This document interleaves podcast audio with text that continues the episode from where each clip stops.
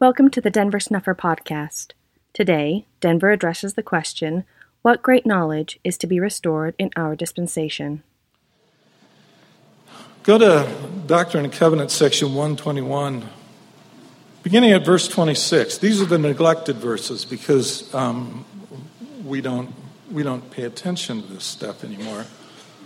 God shall give unto you knowledge by his Holy Spirit, yea, by the unspeakable gift of the Holy Spirit, that has not been revealed since the world was until now. Not the Holy Spirit. The Holy Spirit has been revealed.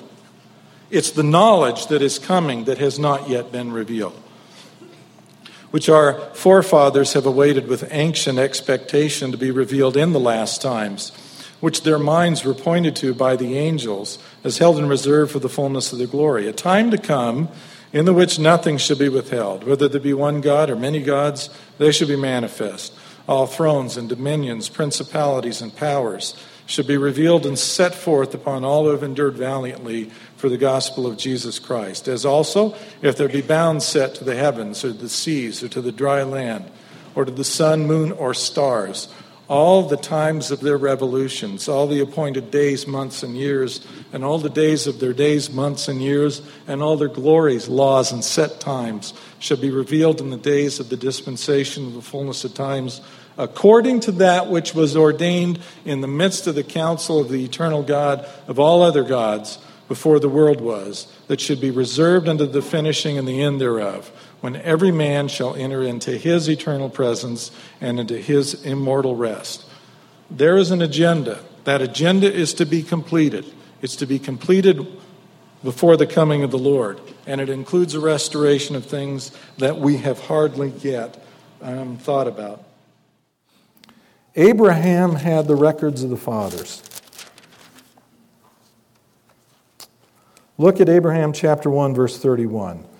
But the records of the fathers, even the patriarchs, concerning the right of priesthood, the Lord my God preserved in mine own hands. Therefore, a knowledge of the beginning of the creation, and also of the planets, and of the stars, as they were made known unto the fathers have I kept even unto this day. And I shall endeavor to write some of these things upon this record for the benefit of my posterity that shall come after me. Since Abraham was acquainted with the priesthood that belonged to the fathers, and since Abraham had a knowledge that was reckoned from priesthood that goes back to the time of the patriarchs, he as a consequence of possessing that, knew about the beginning of creation, knew about the planets, knew about the stars, as they were made known unto the fathers. Go back to Doctrine and Covenants, section 121. It's talking about um, our dispensation. I want to look at, at beginning about verse 28 a time to come in the which nothing should be withheld, whether there be one God or many gods, they shall be manifest. Because that's included within the knowledge that the first fathers had. That's included with what was here at one time. All thrones and dominions, principalities and powers shall be revealed and set forth upon all who have endured valiantly for the gospel of Jesus Christ.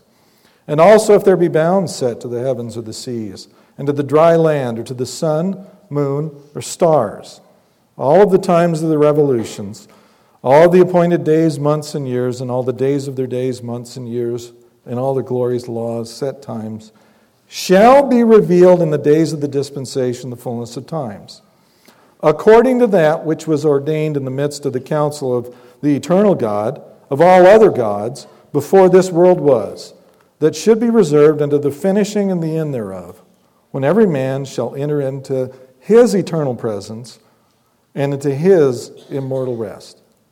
Abraham is not merely talking about something both in this verse Abraham 131 as well as what we encounter later on in the book of Abraham about the various um, stars that were shown to him and the relationship between them and his facsimile number two, as I recollect, that is um, an effort to lay out a relationship in the heavens between certain positions of glory and authority. But Abraham is testifying that it was part of the original gospel that was entrusted to the fathers and that those records were handed down to him. In Doctrine and Covenants, section 121, we find out that that's part of what is supposed to have been included within and is ultimately scheduled for Revelation to, those that will receive um, the restoration of the gospel when it is fully upon the earth in the dispensation of the fullness of times. Abraham represents coming to the truth in a generation of apostasy. Abraham represents coming back to the light despite the fact that his fathers taught him idolatry. Abraham represents the challenge that every man who would be saved from that point forward must find themselves within and then overcome the idolatry of their fathers. Abraham is the prototype. And so Abraham is acknowledged by that same Jehovah who visited with the fathers in Adam-ondi-Ahman and identified himself again to Abraham, who after apostasy becomes literally the first, the first to return to the righteousness of the first fathers, the first to return to the religion that belonged in the beginning to mankind, the first to discover a knowledge of the beginning of the creation, as also of the planets and of the stars, as they were made known unto the fathers. Abraham was the one who desired to be a follower of righteousness, one who possessed great knowledge, to be a greater follower of righteousness, and to possess greater knowledge still. It is this which made him a candidate the Lord could speak to.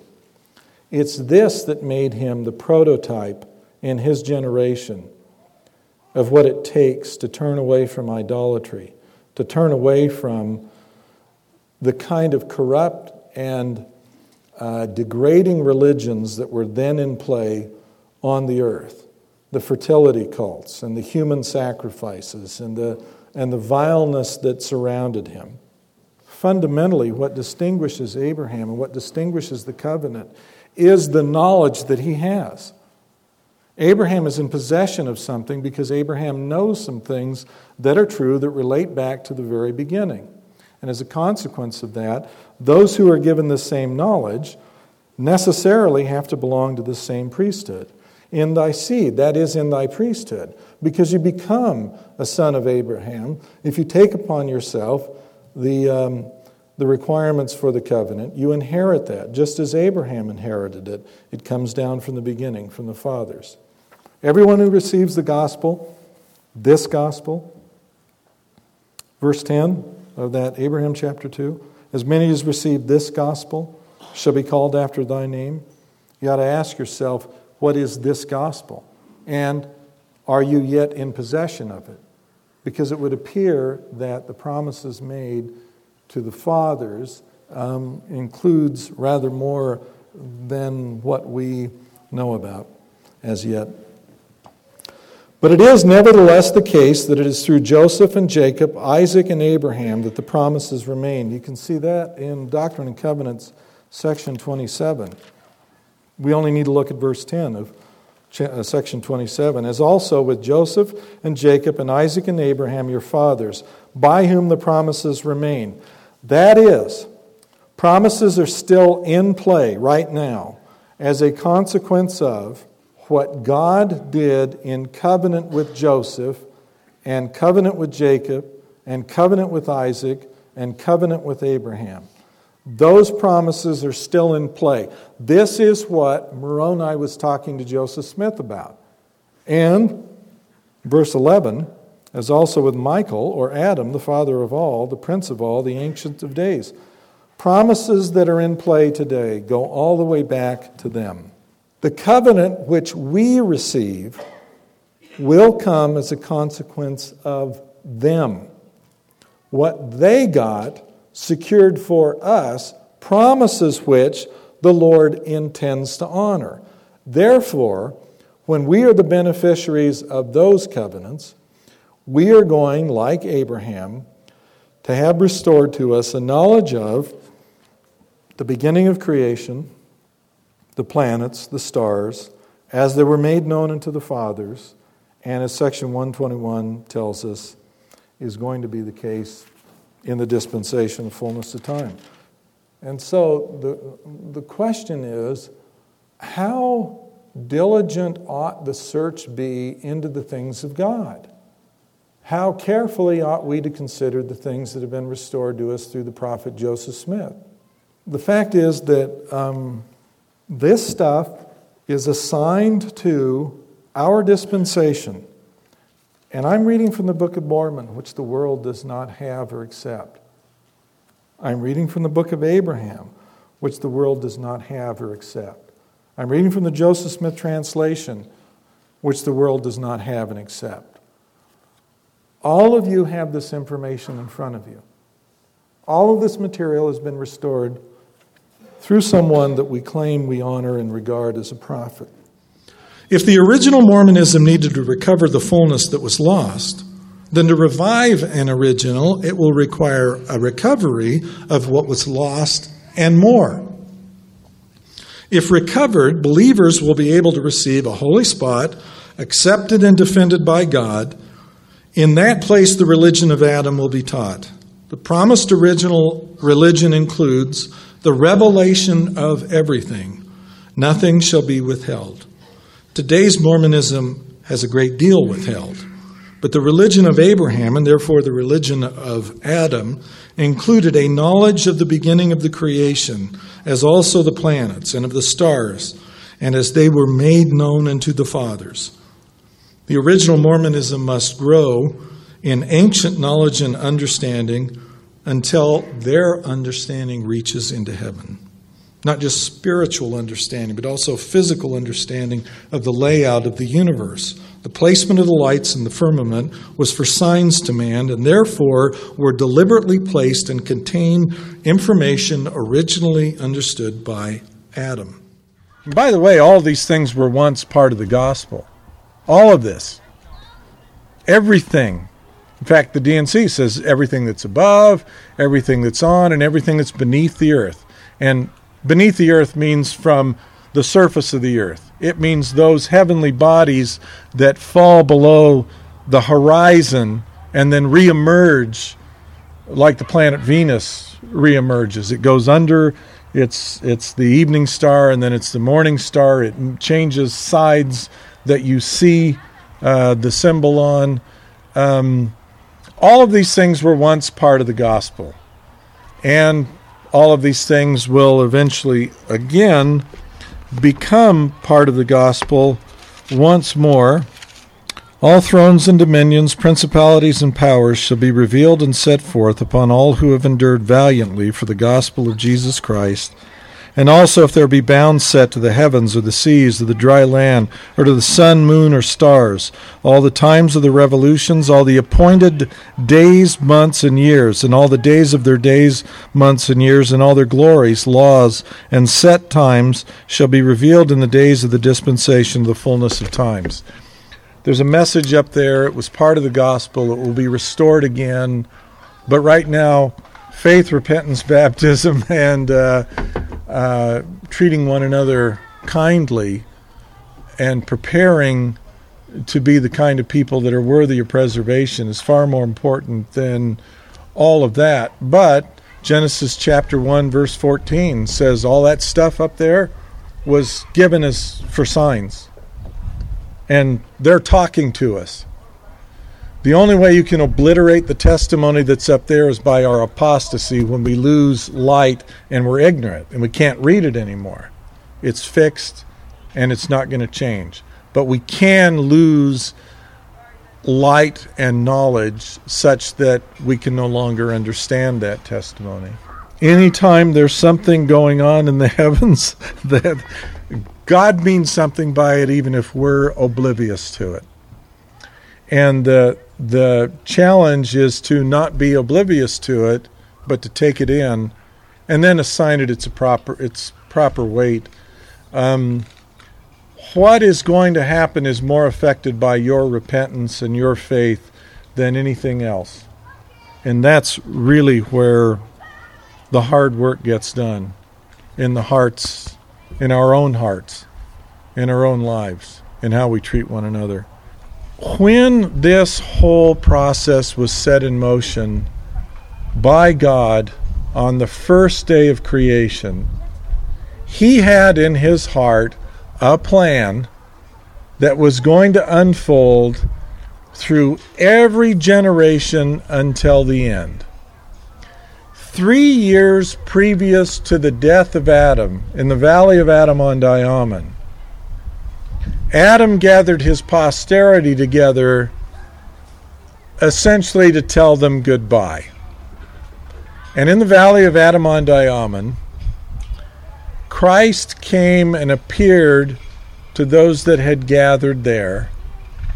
And Adam, despite the fact that he was bowed down with great age, rose up, animated by the Spirit that he was taking in from the presence of our Lord, and he prophesied whatsoever should befall his descendants to the last generation. So he was talking about, among others, you.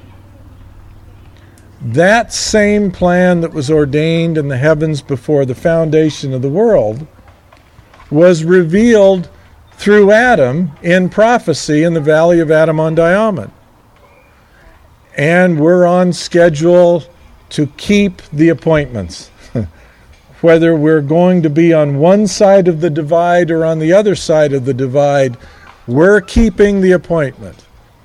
And the times have been fixed, and the seasons unfold, and the signs that show up from time to time remind us that despite how hectic and disorganized and how ill fitted the world may be for the fulfillment of all the prophecies, it's simply going to happen. A new dispensation of the gospel began with Joseph Smith. It continues today. There are now more revelations and more scripture given to us by Christ. The Book of Mormon foretold how the Gentiles would react to new scripture. Many of the Gentiles shall say, A Bible, a Bible, we've got a Bible, there cannot be any more Bible. Thou fool that shall say, A Bible, we've got a Bible, and we need no more Bible. Because that I have spoken one word, ye need, ye need not suppose that I cannot speak another, for my work is not yet finished, neither shall it be until the end of man, neither from that time henceforth and forever. Wherefore, because ye have a Bible, ye need not suppose that it contains all my words, neither need ye suppose that I have not caused more to be written. God is the same yesterday, today, and forever. The purpose of the new dispensation is to make it possible again for mankind to know both God, the Father, and his Son. Joseph is receiving in this first interview with the angel Moroni an announcement about the first indications of the restoration of God's intent to restore a holy family. God is telling us what He wants. He, God, wants to have upon the earth again His family. But we must respond. We. This is your dispensation. This is your time. You came down here with the intent of living and finding the things that will bring you back. This is your opportunity. Don't let some other group claim that it doesn't belong to you. These scriptures are only going to be fulfilled when enough people awake and arise to realize that it is devolving upon you the obligation to find, to heed, to seek, to search, to pray, to obey, and to form what is necessary in order to fulfill the promises and the covenants that were made to the fathers. I know that the Lord knows a great deal more than do I. and that very often I only figure out later what He has had in mind all along. And God is moving systematically. He is taking the measure of the Latter day Saints, and His hand is about to move again in the affairs of men. We have a window. This is your dispensation. You were accountable. Those prophecies spoken to Joseph Smith by the angel Moroni in his room aren't going to fulfill themselves. There has to be someone who has faith. There has to be someone who rises up. And when he sets his hand and he invites you to join in, and he wants you to know him, when he sets that in motion, then you need to respond. Not to me, not to any man. You need to respond to him. This is his work. He and only he will organize it. He and only he will roll it forth. The foregoing are excerpts from Denver's 40 Years in Mormonism series, talk number one, entitled Be of Good Cheer, given in Boise, Idaho on September 10, 2013 Talk number two, entitled The Lectures on Faith, given in Idaho Falls, Idaho on September 28, 2013. And talk number four, entitled Covenants, given in Centerville, Utah on October 6, 2013. The presentation of Denver's paper entitled Was There an Original, given at the Sunstone Symposium on July 29, 2016. His remarks at a Day of Faith and Connection Youth Conference in Utah on June 10, 2017, and Denver's Christian Reformation Lecture Series, talk number two, given in Dallas, Texas on October 19, 2017. If you have questions or ideas for topics that you would like to have covered in this podcast, please submit them for consideration to questions at denversnufferpodcast.com. You can request baptism by visiting bornofwater.org. A complete collection of Denver's talks, lectures, and papers are available to download free of charge at restorationarchives.com. This podcast is a volunteer effort produced under the direction of Denver Snuffer. We hope you'll share it with everyone interested in learning more about Christ, the coming Zion, and the restoration of authentic Christianity now underway in our time.